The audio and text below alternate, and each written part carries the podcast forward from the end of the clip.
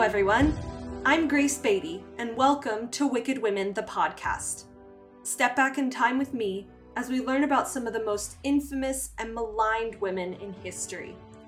Speaking with leading experts, I will discuss these women's backstories and the circumstances that gave them the title of Wicked. In this season of Wicked Women, I will be focusing on some well known and some lesser known women in history who have acquired an unsavory reputation. In the end, this podcast does not look to excuse or dispute the wrongs committed by some of these women, but it is also not looking to completely villainize them. Instead, I hope this can be a conversation starter on the complicated legacies prescribed to women in history.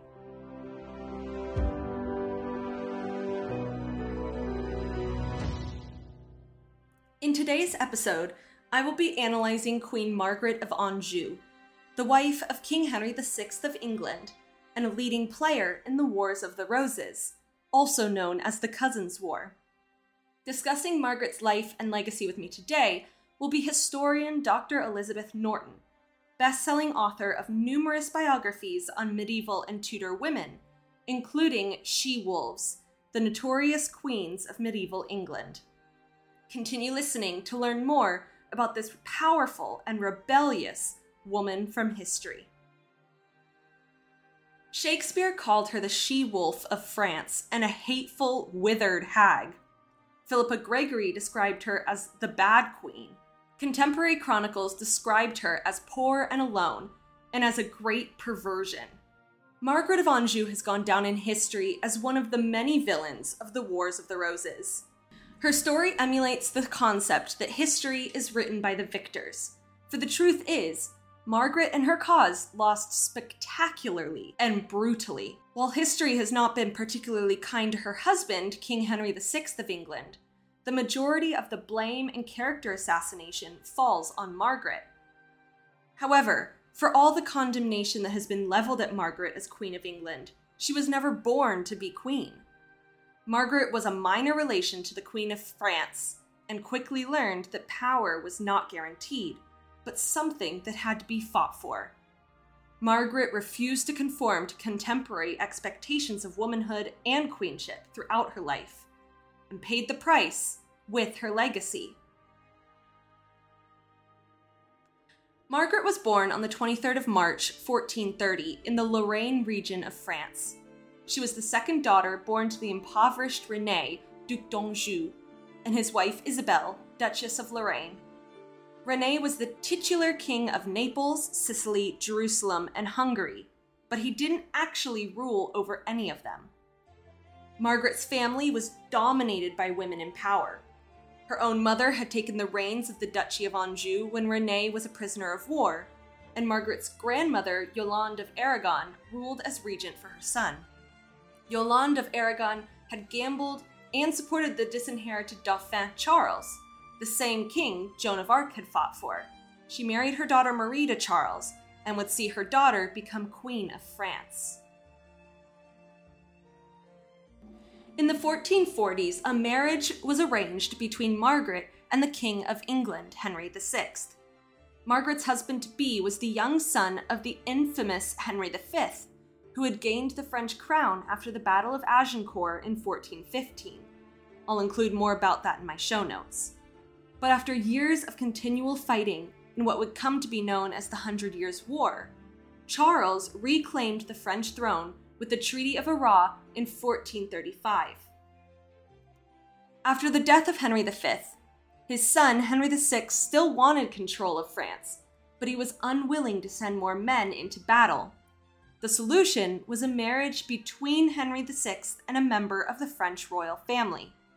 As Elizabeth Norton points out, so she's young. Um, she's a teenager. I can't remember her age off the top of my head, but she's young. Um, and she hasn't met Henry, and she's picked because um, her uncle, by marriage, the King of France, doesn't want to send any closer relative because you know England and France have been at war. They don't really want to supply a French princess, so he sends his wife's niece um, she has, she's got not very many prospects. She's well connected, but her father is her father is a titular king of several kingdoms, but um, controls none of them, um, and is is very very poor. I mean, he can't even afford to send Margaret to England um, to fit her out as a as a queen. Um, so Henry has to pay for that.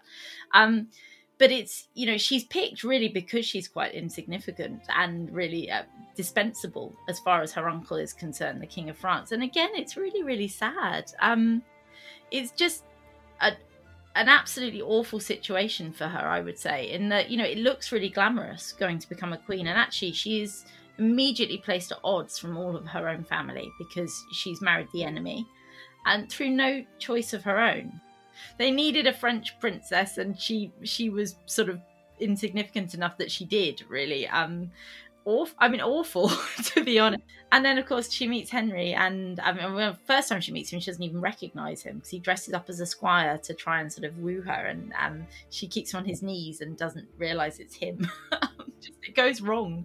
Um, but no, I do feel very sorry for her. I think she is. Um, she's a classic example of if you are a, a, princess in the medieval period, it's not necessarily a good thing, really. Um, on the surface it's glamour but actually you never quite know what you're going to get or where you're going to end up um, and that's her life really and she has to make the best of it. The terms of the marriage were cemented in the treaty of tours on may 22 1444 margaret arrived in england a year later on april 9 1445 after a year of financial difficulties and massive preparation on the 23rd of April, the 15 year old Margaret and 23 year old Henry were married at Titchfield Abbey. There are very few contemporary descriptions of Margaret, and none of Henry VI. What we know is that Margaret was described by a French chronicler, Thomas Basin, as a good looking and well developed girl. On May 28, 1445, Margaret made her official entrance into London. The real sentiments of the people in London on the day have been overshadowed by the villainous retelling of Margaret's story, which mentions grumblings and sullen looks in the crowd. We can never know for sure. Margaret was officially crowned Queen of England on May 30th, 1445, in a grand ceremony at Westminster Abbey. Henry VI had a disposition more suited to a monk than a king. He seemed to almost fear women and while we cannot assert that their marriage wasn't immediately consummated, Margaret would struggle to fall pregnant for the first eight years of their marriage. Unlike other medieval and Tudor queens who became pregnant but miscarried or had stillbirths, it appears that Margaret never fell pregnant in the beginning years of her marriage to Henry VI. While the early years of their marriage were marked by mutual respect, Margaret and Henry VI were polar opposites in personality, Here's Elizabeth about Henry VI. So Margaret is really unlucky with the man that she she has to marry. I mean, you know, she hasn't met Henry before she is engaged to him and marries him. Um, so she's really unlucky. She draws a short straw um, because Henry is entirely unsuited to become king. I mean, he's one of, I mean, one of the least successful English kings, I would think, from the period by quite a margin. Um, he comes to the throne as a baby, and it's sort of it becomes apparent that he's perhaps not quite what a king should be. He's certainly not his warlike father. I mean, Henry V is considered to be, at least in the period, he his, he is the model of a king, what a king should be, because he goes out and he conquers. And Henry VI is almost his exact opposite. It's really difficult with Henry. Um, there are suggestions that he may have some sort of learning disability. However, um, actually, he does seem to be very well educated. Um, you know, it, it's it's a difficult one with him. I mean, it's certainly there is a suggestion by contemporaries that something that isn't quite right about him as far as you know the idea of a king should be. Um, he certainly has mental health issues later in life, which he probably inherits from his grandfather, his maternal grandfather, the King of France.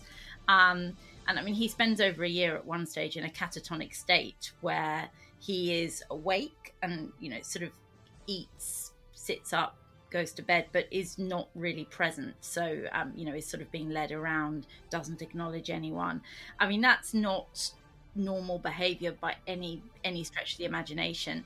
Um, so he clearly has significant mental health issues. And i mean it's not really surprising. His grandfather um, um unfortunately suffered. I mean his mental health condition first becomes apparent when he suddenly jumps off his horse and kills his attendants, um, saying that you know he thinks they're assassins come to kill him, and he believes that he's made of glass um, at one stage, and so which is actually quite a common delusion. Um, but you know, clearly significant mental health difficulties which pass on to Henry. So Henry is in no way suited to become king. I mean, in any period, but particularly in the troubles of the 15th century, um, it's a disaster. Margaret held much more of the assertive, extroverted personality of Henry V.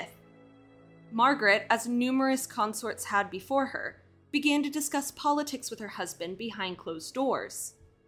While Margaret performed her duty as consort with tact and grace, her French lineage and political activism made enemies quickly. As Elizabeth states, she's really unpopular with large numbers of people um, in the period. But again, if you look at the period in general, it's such a divided society. Um, you know, we've got the loss of France because obviously Henry VI's father conquers France and then Henry VI sort of slowly loses it.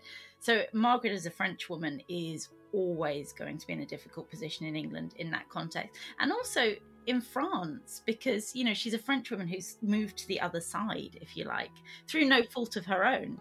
Um, also, of course, we've got the Yorkists because you know we're we are right in what tends to be called the Wars of the Roses, um, and you know the Yorkists really hate her because she stands up against their claims and she stands up for her husband and for her son, regardless of sort of you know who really has the best claim to the throne. Um, she is clearly, you know, she's very much seen as sort of the fall guy, if you like. She's the poster guy for the House of Lancaster, and you know she is um, hugely negatively portrayed in her lifetime. I mean, she's pushy. She's portrayed as pushy. She's portrayed as a possible adulteress. Um, but uh, I mean, a lot of it is she's forced into this political and this prominent role by the weaknesses of Henry VI, and I think that's often not really kind of highlighted when we talk about Margaret. By the time of their marriage, Henry VI was already showing signs of a mental illness that would come to define his reign.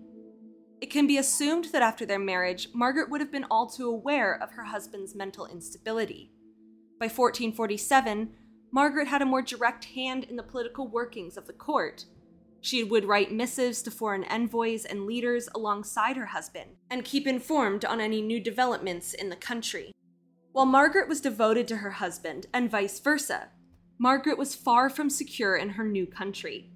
She had failed to produce any children, and there were men in court with close claims to the throne. Some even claimed closer than Henry VI's. Richard Plantagenet, Duke of York, was a direct descendant of Edward III and held a prominent role in court.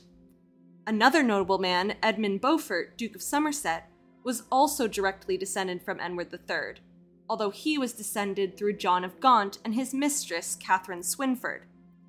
To ensure her position and the continuance of her husband's line, Margaret had to produce a son. However, Henry was proving less than a helpful participant in the matter. After eight years of marriage in April of 1453, Margaret discovered that she was at last pregnant. The time of her pregnancy saw Richard, Duke of York, become increasingly isolated and antagonistic to Henry VI's court. In addition, continual tensions with France broke into outright war. Battles had been raging for months, but a devastating loss for the English forces at Bordeaux in October 1453 ended 300 years of English control in the Aquitaine region, which had begun with Queen Eleanor of Aquitaine. When news of this reached England, Henry's fragile mental state completely disintegrated.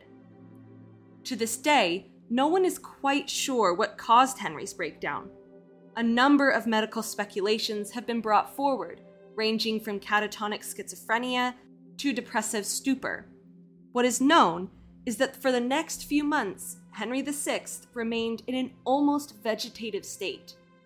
It is almost impossible to imagine what the pregnant Margaret was going through.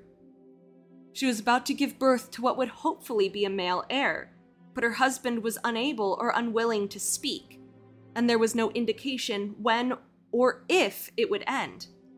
Knowing how difficult pregnancy was in the medieval era and how easy it was for a miscarriage to occur, I personally find it pretty extraordinary that Margaret was able to give birth to a healthy, living son on October 13th, 1453, surrounded by the amount of stress that she was.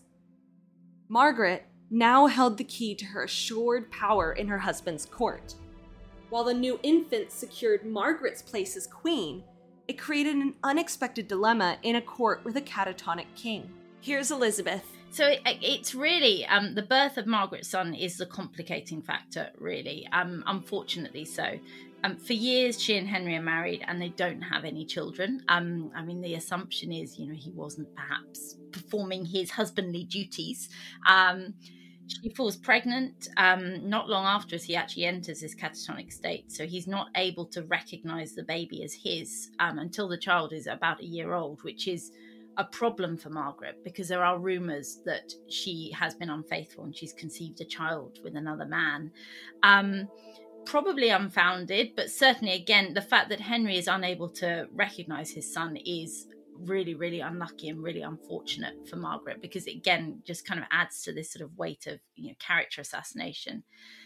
Um, Edward of Lancaster, her son, is a problem because if Henry VI doesn't have any children, he doesn't have any siblings. You know, actually, there aren't any close relatives who can take the throne. So, actually, when the Yorkists start asserting their claim to the throne, and they have a very strong claim to the throne, um, Richard, Duke of York, is a descendant of the second son of Edward III, whereas Henry VI is only a descendant of the third son. So R- Richard York has a better claim to the throne by the hereditary laws of England.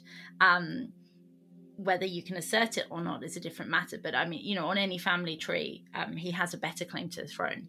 Um, so without Edward of Lancaster, there's there's room for some negotiation and maneuvering perhaps you know the yorkists can be named as henry's heir. With edward of lancaster that that completely goes out the window. Margaret is a very very um, she's very forceful in her protection of her son unsurprisingly um, and she will not hear of him losing his place in the succession. And he is an altogether different character to his father. He comes across as much more attractive. He is much more as a 15th century prince should be and of course, he dies when he's a teenager. Um, but he is certainly a more attractive candidate for the throne than Henry VI, but he's very much the complicating factor. After Prince Edward's christening a month after his birth, Richard, Duke of York, alongside his ally, the Earl of Warwick, began claiming that Edward could not formally be named heir until he was presented to and acknowledged by the king. The English public was unaware of Henry VI's condition, so, whether through coincidence or design, rumors began to circulate that Prince Edward had not been acknowledged by the king as his heir, and therefore the country began assuming it was because Prince Edward was the product of an affair. Rather than let the rumors of infidelity humiliate her into silence, it galvanized Margaret into action. Margaret believed that as the prince's mother, she should have control of any regency that was put in place. Margaret would have learned about women in her own family and elsewhere who had proven themselves powerful and able regents. But this was England, a country where no woman had ever been allowed near the reins of power in such a blatant and formal way. In addition, her French birth made her suspicious to a deeply anti French public and government. In the words of historian Helen Castor, this foreign born queen was damned twice over by her birth and by her sex. The King's Council decided to name Richard Duke of York regent rather than Margaret, a blow that must have been humiliating and devastating. But before Richard Duke of York could make any lasting changes in the government, on December 25th, 1454, Henry VI suddenly woke up after 16 and a half months of catatonia. He had no memory of his months of illness, but his recovery happened as quickly as his initial collapse. Five days after his miraculous recovery, Margaret presented Prince Edward to Henry VI, who formally recognized him as his son and heir. It would seem that Margaret was at the peak of her power, and the path ahead was assured. In reality, her troubles were only getting started. Some listeners may be aware of the complicated political beginnings of the Wars of the Roses, or the Cousins' War. Without getting into too much detail and getting farther away from Margaret's story, information on the Wars of the Roses has been added to my website.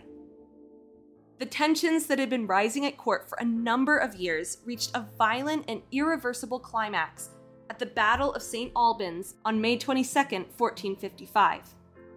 A close ally of Margaret's, Edmund Beaufort, Duke of Somerset, was killed, and Henry VI was captured by Richard, Duke of York. Richard made it clear that he intended no harm to the king and only wanted to be reinstated as a close advisor. While Henry VI seemed to meekly accept Richard's new power, Margaret was determined to protect and preserve the English throne for her son. She began actively working against Richard's political plans. Margaret soon gathered enough loyal men to force Richard to resign and flee. Margaret quickly took over the control of her husband's cause. However, this strong will and protectiveness of her son's rights proved a double edged sword. As the queen, she was in a privileged position of respect for women at the time. But the more she took over control, the more her own husband's position and ability to rule in his own right were questioned. Margaret's authority and refusal to compromise quickly made enemies among the beleaguered court. However, Margaret's actions and desire to protect her husband and son's rights to the throne were expected behavior by politically motivated men. Margaret's biggest problem was that she was a woman. As Elizabeth argues, she gets a she gets a lot of bad press that actually a man wouldn't necessarily get if he was doing the same things and um, I think often we sort of ignore the historical context of what's going on and who's actually saying these things about her. But in general, she's just hugely negatively portrayed.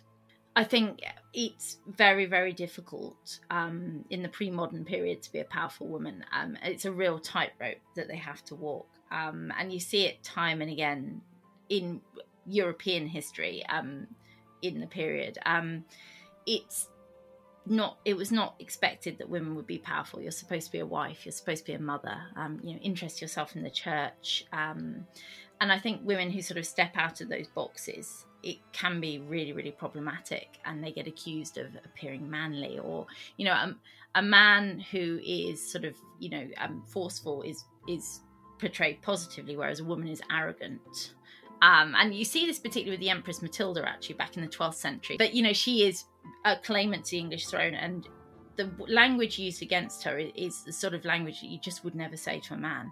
Um, and I think it's the same with Margaret. Um, you know, she is accused of arrogance and unfairness and arbitrariness, which actually you just wouldn't say to a man. Richard, Duke of York, doesn't get this, and he is her opponent. You know, he is also vying for the throne. Um, so no, I think it's being a woman. She's unfeminine. She is not in her correct sphere, and we see it with the Tudor reigning queens in the next century as well. It's very, very difficult to be a woman and to be powerful. It's it's a difficult path to tread. So I think the biggest misconception I would say is that um, she is blamed for the Wars of the Roses, if you like. Um, that you know she is seen as the one who is always going to lose but keeps the fight going at a great cost. And I think that is probably how she's largely seen. I mean, it's how she's portrayed in Shakespeare. She's, I mean, she's a she wolf of France before Isabella of France got that nickname, according to Shakespeare. Um, but I think you know, actually, when we think about her motivations, it doesn't. We're looking, we're looking backwards, and we're also looking at, you know, we're looking at the family tree and saying, well, yeah, the Yorkists have got the best claim, and the Yorkists do have the best claim. But Henry VI is the crown king, and his father has been the crown king, and his grandfather has been the crown king. So I think from Margaret's point of view on the ground, it doesn't look as we necessarily see it because, you know, she's come, she's married a king. Um, and of course, she's going to fight for her husband. And of course, she's going to fight for her son. And I mean, I think it would be, re- I, I can't imagine anyone saying, you know what, York's got the best claim to the throne, so we'll just go now. We'll go quietly. I can't imagine anyone in that position doing that, um, even if it would save lives. Um, and I think that's really, I mean, you know, Richard Duke of York and Edward IV caused a lot of deaths by claiming the throne. They could equally say, oh, you know what, we've got the best claim, but we'll leave it. You know we'll, we'll just carry on being dukes and peers and it'll be great.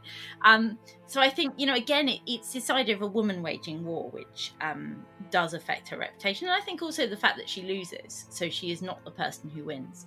But I, yeah i mean i think that is the greatest misconception about margaret. I think what else could she do Henry VI is not up to defending his throne and he's not up to defending his son's position. So Margaret has to take over because no one else is going to do it. After 10 years of political struggle between Richard and Margaret, Richard, Duke of York, was killed during a skirmish at his castle at Sandal in December of 1460. Rather than a secure victory for Margaret and Henry VI, what followed was a race to London between the king's forces and the Yorkists, the name of the forces that supported Richard's claim to the throne. In the end, Richard's son Edward entered London to great acclaim, and in one final decisive battle in Towton in March 1461, Margaret's army was decimated.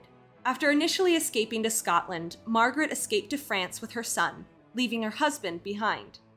He would eventually be captured and imprisoned in the Tower of London by the newly crowned King Edward IV. Margaret had never been a popular queen, but with King Edward IV on the throne, her negative legacy was begun in full force. She began to be depicted as a manipulative foreign villainess intent on destroying England for the betterment of her homeland, France. A poem from 1461 shows the newfound blatant animosity towards Margaret. It stated Queen Margaret, to govern all England with might and power, and to destroy the right line was her intent. She and her wicked affinity certain, intent utterly to destroy this region. Margaret never stopped attempting to raise an army to take back her husband's throne, if not for her husband, then for her own son. Ten years after going into exile in Europe, luck shifted once again to Margaret's side. Elizabeth discusses what happens next in Margaret's story. So she um, in 1470, she's been living she's been living in France with her son for some time, and Henry VI is in the Tower. Um, in 1470, she makes a deal with the Earl of Warwick, who who had been Edward IV, the Yorkist kings. I mean, it's all hideously complicated, but it's so. Um, so Warwick is Edward IV's cousin, and he falls out with him and makes a deal with Margaret, and basically says, you know, if you um, if your son marries my daughter, I'm going to support you. We're going to bring Henry back to the throne. Um, you can come back. So she agrees. Um, and even then, she doesn't do it lightly, actually. She um, keeps Warwick on his knees for quite some time in their sort of reconciliation ceremony. Just, you know, really, she's showing who's boss. Um, and I think Warwick would have struggled if with Margaret if, if it had all come off as they hoped and they'd all come back to England. Um, so Warwick goes to England, deposes Edward IV, brings Henry VI out of the tower and puts him on the throne again. Although there's no suggestion that Henry is actually ruling independently by this stage. I mean, he's he has retreated into himself. Really, um, he's no longer an active political figure to any extent. He's a figurehead. Um, Margaret and her son then prepare their own forces in France. Um, and they're just really unlucky. They land in England in 1471, just as Warwick is defeated by Edward IV at the Battle of Barnet, and he is killed. Um, so they land and they know that Henry VI is back in the tower and Edward is back on the throne. They carry on, and Margaret's forces meet Edward IV at the Battle of Tewkesbury um, on the 4th of May 1471. And she um, she's there riding among the troops before the battle, but then retires to a religious house. Her son is there, and he is killed during the battle, um, or possibly afterwards. And there are some sources that say that he's brought to Edward and then executed, um, but he doesn't survive the day. Um, her forces are defeated, and Margaret is taken to London and paraded to London, really, as a prisoner, um, because she is the one that Edward IV wants to capture. That night, she's in the tower, and her husband is murdered in the tower. So, um, the point, I mean, the thing with that is with her husband and her son dead, Margaret has no cause anymore. Um, and of course, she knows this. Um, there's nothing to fight for. Um, she doesn't have an alternative heir. The House of Lancaster is effectively gone. Um, so she stays in the tower. She's in prison for quite a while, and eventually she's ransomed to France um, by um, Edward. And he receives quite a lot of money for her, and then she retires to France. But it's 1471 really where her story effectively ends. And she's got nothing left. So it's a story of failure but it's also a story of trying really, really hard in spite of quite surmount- insurmountable odds on many occasions. Free, but now without purpose, Margaret fell away from the records. When she died on August 25, 1482, it was barely remarked upon. Eight months after her own death, Edward IV suddenly and shockingly died from a stroke, leaving his own young son to succeed him as king. The Game of Thrones, so to speak, which had consumed Margaret's life, was far from over. Edward IV's two sons have since become known as the princes in the Tower, and the next three years were a chaotic scramble for control over the English throne, ending with the ascension of the first Tudor monarch, Henry VII. It wasn't until 1594, with Shakespeare's play Henry VI, that Margaret was written back into British lore. Shakespeare characterized Margaret as a vindictive, ambitious adulteress whose manipulation helped bring about the Wars of the Roses. This image of Margaret has become the commonly accepted legacy for much of history. Elizabeth discusses the power of Shakespeare's narrative. I think a lot of it comes from Shakespeare because I think he publicizes Margaret's existence. Because, you know, I mean, otherwise she'd probably be a relatively obscure 15th century queen. And that, you know, I mean, we everyone's heard of the Wars of the Roses, or, you know, and now it's quite often called the Cousins' War. But it's, you know, it's the personalities perhaps are less well known. I mean, I think Richard, Duke of York, for example, is a lot less vivid than Margaret, even though, you know, he is of considerable importance in the period. Um, so, yeah, I think Shakespeare is, for a large part, responsible for driving how Margaret is portrayed, and that he brings her to popular consciousness for the first time. And she is an unrelentingly negative character in his play. Uh, you know, she is a bit of a nightmare really so i think that really doesn't help and it's it's continued down the centuries I mean, she the Victorians don't tend to portray her in a negative way because she's seen as quite unfeminine. Um, I mean that that is a common problem for women that take up arms. I mean, uh, she's not fighting in the battles, but she's she's certainly present at the battlefields um, before the battles and is helping with the strategy. So um, she's seen as quite unwomanly, quite unqueenly and I think it continues really. And even today, I think the negative, there's so much negativity about her that actually it's quite difficult to rehabilitate her to some extent. She, she's often portrayed quite negative. She's often portrayed slightly in opposition to Elizabeth Woodville, who gets her own bad press. She's obviously the wife of Edward IV, but she's generally portrayed as much more feminine, much more womanly, motherly than Margaret. But actually, I mean, Margaret really fights for her son um, in a way that Elizabeth is perhaps more able to come to terms. You know, um, so again, I mean, I think it is partly portrayal in opposition, and we see this with Margaret Beaufort, who gets portrayed in opposition to Elizabeth Woodville as well. I mean, and Margaret Beaufort, Henry VII's mother, is a woman that gets bad press. I mean, if Margaret of Anjou thinks she gets bad press, wait till wait till she hears about Margaret Beaufort but yeah, I mean, I think it's it's simply there is so much negativity about Margaret Anjou that it is difficult to wade through, and I think we have an idea of how it pans out. You know, Henry VI is a doomed king. Edward of Lancaster never becomes king. He's you know he's he's a bit pointless in many respects, um, a complicating factor, um, and so it's difficult to see the positives in Margaret, which is a real shame, I think the losers in in war and in battles always i mean you know actually if they'd just given up at the start then it would have saved a lot of lives. Um, but of course nobody at the time knows which way it's going to go. And um, you know both sides believe that they're entirely righteous and they're right to be taking up arms. But i think you know um, she is a loser and ultimately it looks very futile. And i think that doesn't help her reputation. History is written by the victors as the saying goes creating a narrative that ensures the victor's cause and actions were justified. If Margaret's cause had won, our interpretation of the individuals and events of the Wars of the Roses could be entirely different. As Elizabeth points out, with Margaret, we could equally characterize Margaret as a devoted wife um, to a husband who is very, very ill, devoted mother who is fighting for their rights when it's all sort of collapsing, and you know she never gives up and she's always focused on henry and then edward. That's you know those are who she's working towards. And i think we can characterize like her like that. But it's the negative side that comes out. Instead of devoted wife and mother she's you know even in her own time she's portrayed as you know possibly an adulteress and sort of you know an unwomanly woman d- driving her husband in the wrong direction when actually i mean henry vi he doesn't really uh, there are points in his reign where he doesn't really have any drive at all. Um you know he does need some someone taking the reins of policy. Rather than a cartoon villain Margaret could be viewed as a proto feminist, a woman who saw the barriers placed in her way because of her gender and chose to push past them. Here's Elizabeth. I mean, I think she's fascinating. She is such a powerful woman. Um, she is, she's almost a queen in her own right at points. And we're in a period where England hasn't had a, an effective reigning queen by this stage. And the closest they've come is back in the 12th century, the Empress Matilda. So, of course, she's not a reigning queen, but she effectively takes over the government. Um, you know, she she recognizes her husband's inadequacies.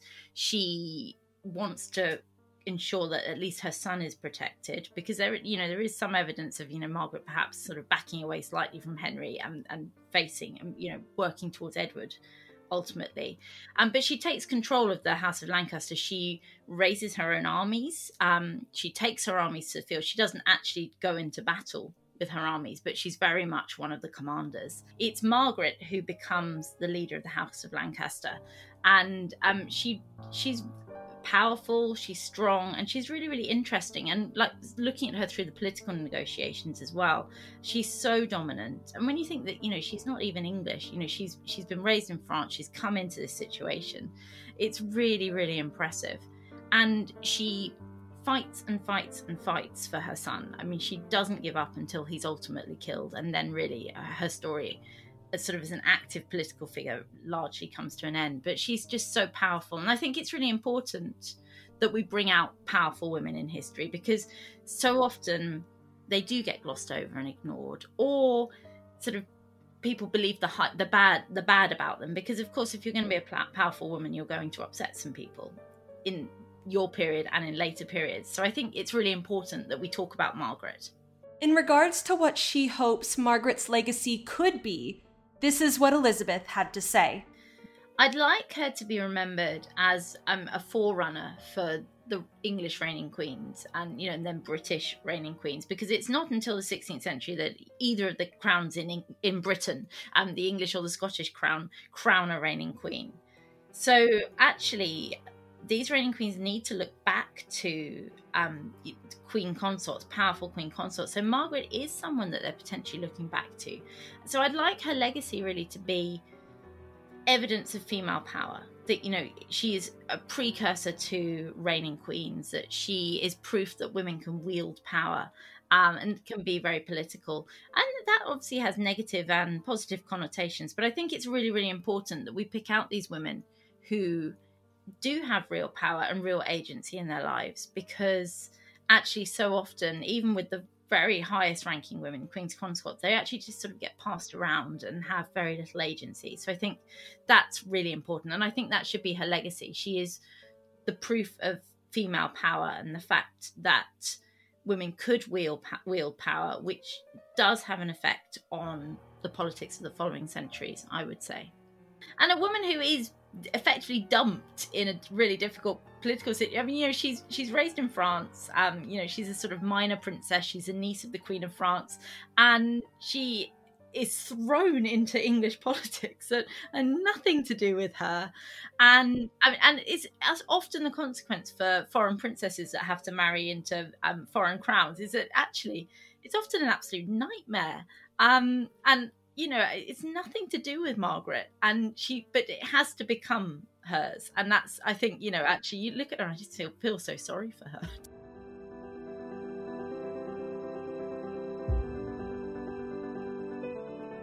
Margaret's life was defined by near misses and crushing failures. At moments, Margaret came within reach of success, only to have bad luck strike against her. She was sent to England to marry the eligible King Henry VI of England, only to discover his political inadequacies when she arrived. She struggled to produce an heir, but soon after falling pregnant, her entire future was put at risk when her husband went into a catatonic state for months. The early months of the Wars of the Roses saw triumphant victories for Margaret's army, even seeing her rival, the Duke of York, killed. But at the last moment, her army was scattered and decimated. An unlikely feud 10 years after exile between the Earl of Warwick and the new King Edward IV gave Margaret the long sought after opportunity to reclaim the throne. but the initial victories were short lived, and Margaret's son was killed in battle. When looking at the larger backdrop on which Margaret's story played out, it isn't hard to understand and even sympathize with her actions. Far from being a fairy tale villain, Margaret's story provides a nuanced and tragic look into one person's struggle to survive in a country divided. In the end, we must all ask ourselves what would we have done